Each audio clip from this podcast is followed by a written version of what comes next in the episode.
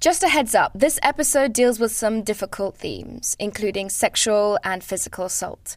If those themes are challenging for you, this may be one to skip. Thanks. Look at stuff that comes to my feed. Literally, I don't give a about politics.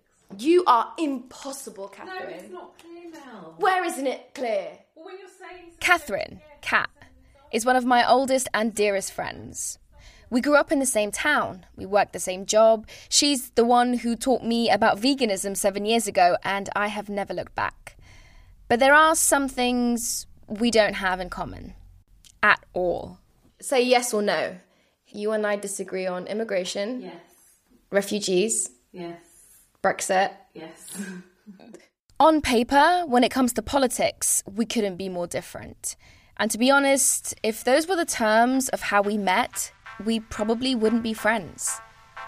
But maybe instead of constantly avoiding the gigantic neon bright white elephant in the room or getting into vicious, tetchy bouts with her, maybe there's something I can learn from her. This is Course Correction, a podcast from Doha Debates. Each episode will look at one big global problem and meet the people who are actively working to fix it. I'm Nelufar Hedayat. In this episode of Course Correction, I'm doing things a little differently. I'm putting my friendship on the line and I'm challenging myself to negotiate our differences better. I'll speak to a professional conflict negotiator. It's good to have a heated debate, but if you pass the, the point where it's respectful, I think it becomes uh, like a movie. And I'll talk to someone whose life completely changed when he learned to see things from someone else's perspective. Now I have to think what would she think? What would she feel?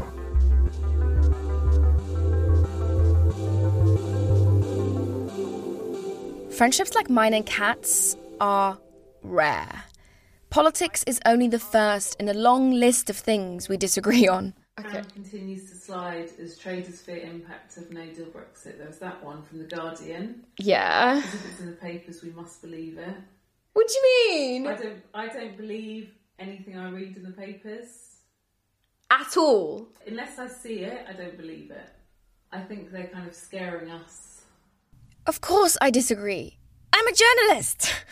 Kat, on the other hand, she doesn't trust most reporters. Fox News has quite a lot of good stuff on. That's not even in England. Yeah, but it's still good because at least you get the side from abroad. Like their opinion a lot of the time is less biased.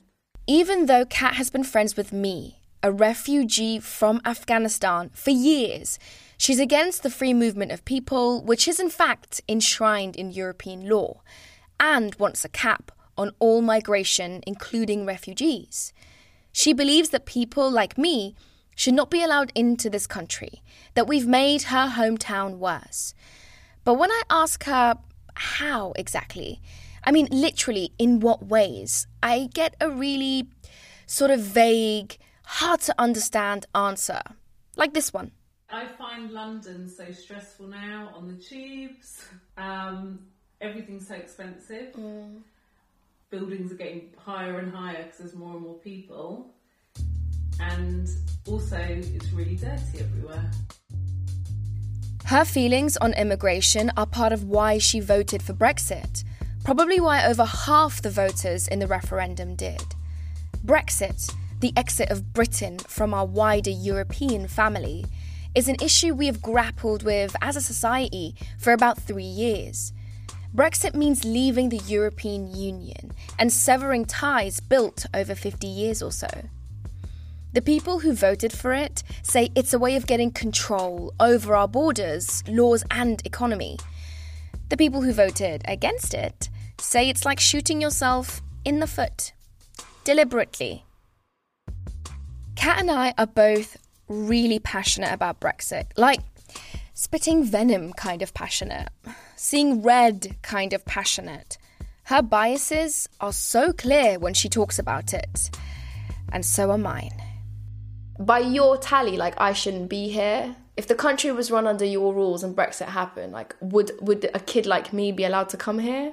There's a young nine-year-old Catherine somewhere, and there's like a Nell in Syria or Af- Afghanistan, which is where I'm from, and they're meant to be friends. But if we have these really strict rules of immigrants only being doctors and engineers, then those two would never meet. Like you and I would never meet. Mm. Probably be married with seven kids and like popping them out yearly in Afghanistan. So. Well, at least you aren't popping out seven kids and living on benefits, eh? Do you believe that? Yeah. I don't know how to convince you that we're not all bad. I know you're not all bad. I'm not saying you're all bad. I just have an issue with people not fitting in. I just miss Britishness and I feel like it's being lost. Not fitting in. Britishness being lost. Hearing her say things like that makes my entire body seize in anger. I stop thinking about the conversation at all. I want to say things that belittle her and hurt her, just as I feel she's belittling and hurting me. Rationality flies out the window, and I become a ball of ugly emotion, just waiting to lash out. So much that one time I lost total control and called Kat a racist. What did I say? This is Kathy, and she's a massive racist. Do you not remember that? Do you not remember that? Okay, so, let's not put that. Did I really say that? Yes. And I was like thinking, what the hell is did I really say that? Well, the first thing I would advise you is not to call her a racist because what you did now is you've shut the conversation and she probably stopped listening. Did she stop listening when you said that? Well, yeah, she did. And no, this isn't a secret recording of one of my many therapy sessions. This is Dr. Alma Abdul Hadi Jadallah. Her company, Kommon Denominator, figures out how to bring people together. She teaches conflict analysis, resolution, and peace building. She's also very good at getting me off my very, very high horse. She says, in the case of my spat with Catherine, my words didn't bring us together, they pushed us apart. When you called her racist, basically you labeled her and you put her in a corner where she had to defend herself. So you could have taken the conversation to a higher level on something at least that you meet on, that you both care for what's happening in the UK. But I think the labeling is one of the harshest tools. I mean, it's a tactic that you use to provoke her. Labeling someone can feel great in the moment. It did feel great in the moment. It's us versus them, and my ego reigned victorious. But at the end of the day, the disagreement isn't any closer to being resolved. I'm feeling hurt, and Kat is too. Alma's clients aren't individuals like me and Kat, but groups that have much higher stakes. Alma has done everything from helping Syrian immigrant women to helping to build a new political system in Yemen. She says that one of her biggest challenges was back in 2012 when the United Nations Development Programme hired her to help ease tensions between religious groups in Iraq. And during the invasion of ISIS, there was a lot of targeted bombing against uh, the Yazidi community in Iraq. What is so difficult about this is that they are uh, very few in numbers and any death or any um, casualties actually represent almost a death of an entire community. So the Yazidis were very upset and felt that they weren't protected by their historical neighbors, whether they were Arabs, whether they were Kurdish, or any other group uh, around them. ISIS did not spare anybody. It created this in, intra in, community conflicts in Iraq between many of the sects and the religious communities. So she gathered members from all of the groups Shiites, Sunnis, Yazidis into one room and created a space for them to vent. We had a representation of almost every uh, ethnic and sectarian group in Iraq. And during the discussion, they were labeling each other and they were saying something to the effect like, you know, all Yazidis um, are not uh, integrating in society. They live on their own. They don't intermarry yeah, all the stereotypes that you can think of of a minority group that is well, not well integrated. Remind you of anything? I just have an issue with people not fitting in. I dismiss Britishness and I feel like it's being lost. Every month, PassBlue produces an original podcast for our unscripted series on the Security Council rotating presidency. In February, we spoke with the ambassador of Guyana, for example. Unscripted brings you straight into the council chamber where the UN's most important work takes place. Each month, we speak to diplomats about their country's agenda in leading the council and their goals to achieving global peace and security. Unscripted is a podcast from PassBlue, a women led media site providing independent coverage of the UN. Search for Unscripted wherever you get podcasts, starting with SoundCloud.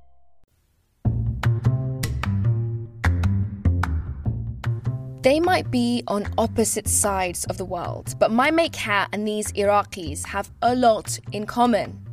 Hearing Alma say this felt like a clear bell ringing in my head.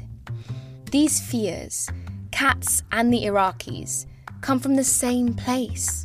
There was a lot of pushback, but then all of a sudden there was a bit of um, a conversation from some of them around how they too have suffered especially from Shiites who have been um, suffering from a lot of explosions in their communities. It was at this point Alma asked a magical question that opened up a moment of understanding between the groups. My intervention is around who has the highest grievance in the room. Is it the person who lost 100 or lost 5 or 10 people or 5 people? And we reached an agreement that any harm against any individual is not acceptable. As they talked, people from different communities started to learn about each other another uh, Yazidi lawyer who was in the room, a female, they invited the other participants, the other young people, to come to their community and visit with them and to see firsthand what was going on. They extended an olive branch or they showed a goodwill gesture to one another. And I think the credit really goes to them. It doesn't go to me. I just created the environment. Alma says that the key to all of this was listening being a more careful listener. It's good to have a heated debate, but if you pass the, the point where it's respectful, I think it becomes uh, like a movie, right? The wise listener is one that is listening to others without formulating a response. He or she is genuinely interested in what you are saying, whether you like it or you don't like it you create the space and you give people the chance to express what they think. And that is a wise listener. He or she are listening deeply to what you are saying, regardless of how they feel about it. Listening. I know. It sounds like the most basic thing ever. But to be a careful listener means really trying to understand someone else's perspective, not just getting enough information so that you can clap back with your own opinion. It's about understanding instead of doubling down on everything you feel and think you know. But how do you do that? Particularly with someone you don't like, with someone you just can't talk to, can't negotiate with. How do you really listen to someone when it's gotten so far that you actually might hate them? If that's where you're at, then you need to hear from Sammy Rangel. He co founded Life After Hate, which helps people break free from extremist hate groups and then teaches them how to, well, listen and how to love again. Warning uh, this is the part of the show where we're going to talk about abuse, so if you need to duck out, now's the time. Sammy told me that for him, forgiveness was the first step, especially for the person who hurt him the most his mother. I had always had the sense that my mom had uh, spent most of my childhood trying to kill me, through, you know, through the beatings and the torture and the abuse. Beyond being loveless, there was a, a lot of hatred inside of her, a lot of violence, and and I think she expressed that through me. An average day for me I usually slept on the floor on what I now know was like moving blankets. Um, I used to pee the bed. So I'd wake up either being yelled at or hit because I had peed the bed. And then, uh, depending on the mood, my mom might make me put my underwear in my mouth. Uh, or she might just beat me until I start bleeding from somewhere. That's a pretty, that to me, that's a pretty mild day. There aren't really words for how hard Sammy's childhood was. His upbringing in Wisconsin was full of physical, sexual, and emotional abuse. From very young, you know, toddler that I can remember, that was my life.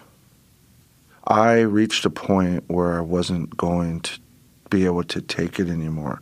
It wasn't anger. It, I was. I, I do know that it was not anger. It was more of the sense that I'm dying. I felt my life leaving my body. And at 11 years old, man, I, I walked out onto the streets and I spent the rest of my life running from home. By the end of that first summer, I was already committing crimes. I had already seen people murdered.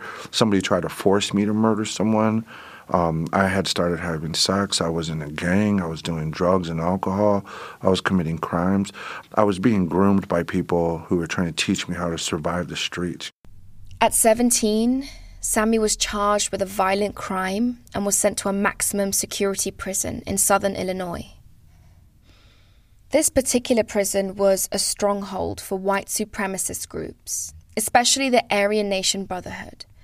To protect himself in prison, Sammy linked up with a Puerto Rican gang. One day, all the racial tensions came to a head. I survived a race riot and a full scale race riot like the ones you see on TV, you know, and um, I was surrounded by 30 white supremacists, fighting them off. They were attacking me. They were all armed. I was armed, and here's this black man who's unarmed. And out of everyone that gets shot, um, a, a, black man died trying to save my life. Um, he did save my life. The way Sammy tells it, this was one of the only times in his life he had experienced compassion and caring love. Sammy had been taught to hate. Generosity, selflessness, it didn't make sense to him. Over 10 years in prison, he got into more fights with inmates and even beat up a couple of prison guards. A lot of his time was spent in solitary confinement. Until I was in a really bad situation in a prison cell. Um, I was in a maximum security prison, uh, triple max, and I was strapped to a steel cot just inches off the floor. But someone actually walked up to my cell and uh, knocked on my door. and then he, he does something even crazier than that. He says, Hello, um, I'd like to talk to you. This visitor was Dr. Masaccio a prison psychiatrist who was also a hostage negotiator. He seemed to see Sammy, to acknowledge his personhood, to validate his existence. He made Sammy feel human and worth listening to. Dr. Masaccio convinced the prison to let Sammy visit his office without being chained.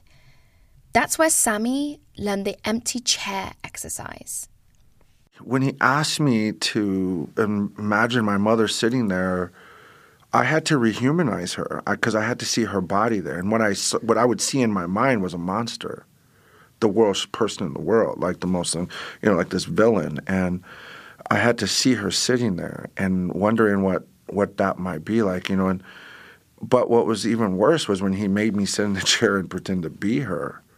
Right now, now I have to think what would she think? What would she feel? It was a game changer. It made me see her as a human being. That's what it did for me, you know. It took all the hate and put it back into the shape of a person, you know, that I still loved. Putting himself in the chair of the person he could not understand, could not even bring himself to speak to, it did two things. It forced him to see the monster for what she was a flawed person, but a person nevertheless. It also gave him control over the situation and what he was going through. He put my humanity back on. You know, he turned it on. He helped me flip the switch. And it was it was in that moment when I had to say what I thought she would say, what I guess maybe what I wanted her to say, which was I'm sorry and mean it. And when when I was able to verbalize that on her behalf, it was in that moment I knew I was going to change, like that I wasn't going to be this way anymore. And um, I haven't looked back since. When he got out after nearly 15 years in prison, Sammy got a master's in social work and co founded Life After Hate in the process. Now, he helps victims of abuse and he helps ex members of hate groups to reintegrate into society.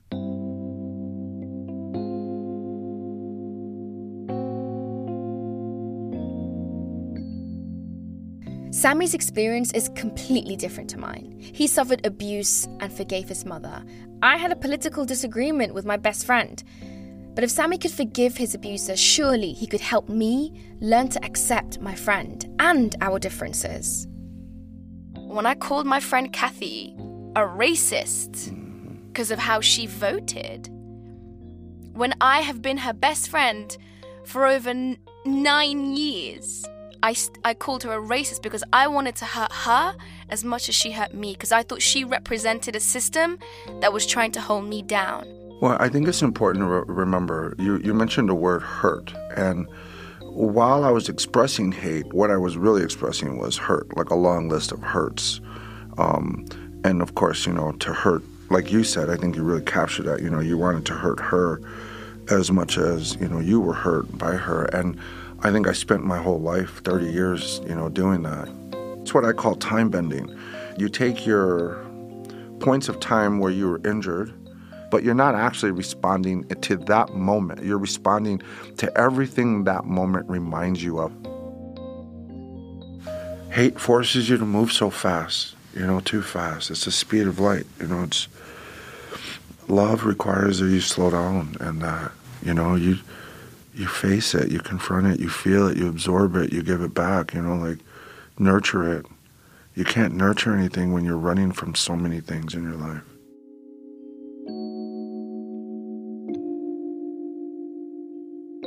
When Kat told me that she voted yes to Brexit, I was enraged and confused.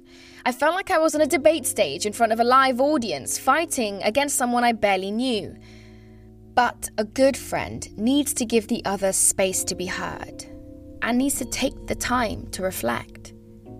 During my conversation with Kat, I noticed that she did the thing that I needed to do. She gave me space to make my point about immigration. And with that space, I got what I needed off my chest. I did not reciprocate. Listening and forgiveness work hand in hand. It's almost impossible to talk to a friend you're angry at. And it's even harder to give them space they need to feel heard. If you can put yourself in their shoes and really carefully listen, it becomes possible for one or both of you to change, and for your friendship to grow closer. I'm going to take the time with Kat. I need to reflect on the way I've been negotiating our vote over Brexit and immigration with her. I need to do what she's done and try to find common ground where possible and ease the pain and fear where it isn't.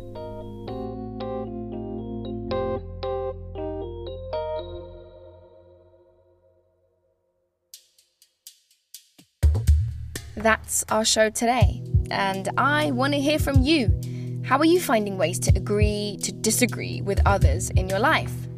Tweet us at Doha Debates and me at Nelufar. Course Correction is written and hosted by me, Nelufar Hedayat. The show is produced by Doha Debates and Transmitter Media. Doha Debates is a product of Qatar Foundation. Special thanks to our team at Doha Debates, Japhet Weeks, Amjad Atallah, and Jigar Mehta. If you like what you hear, please rate and review the show. It helps other people find us. Join us for the next episode of Course Correction wherever you get your podcasts.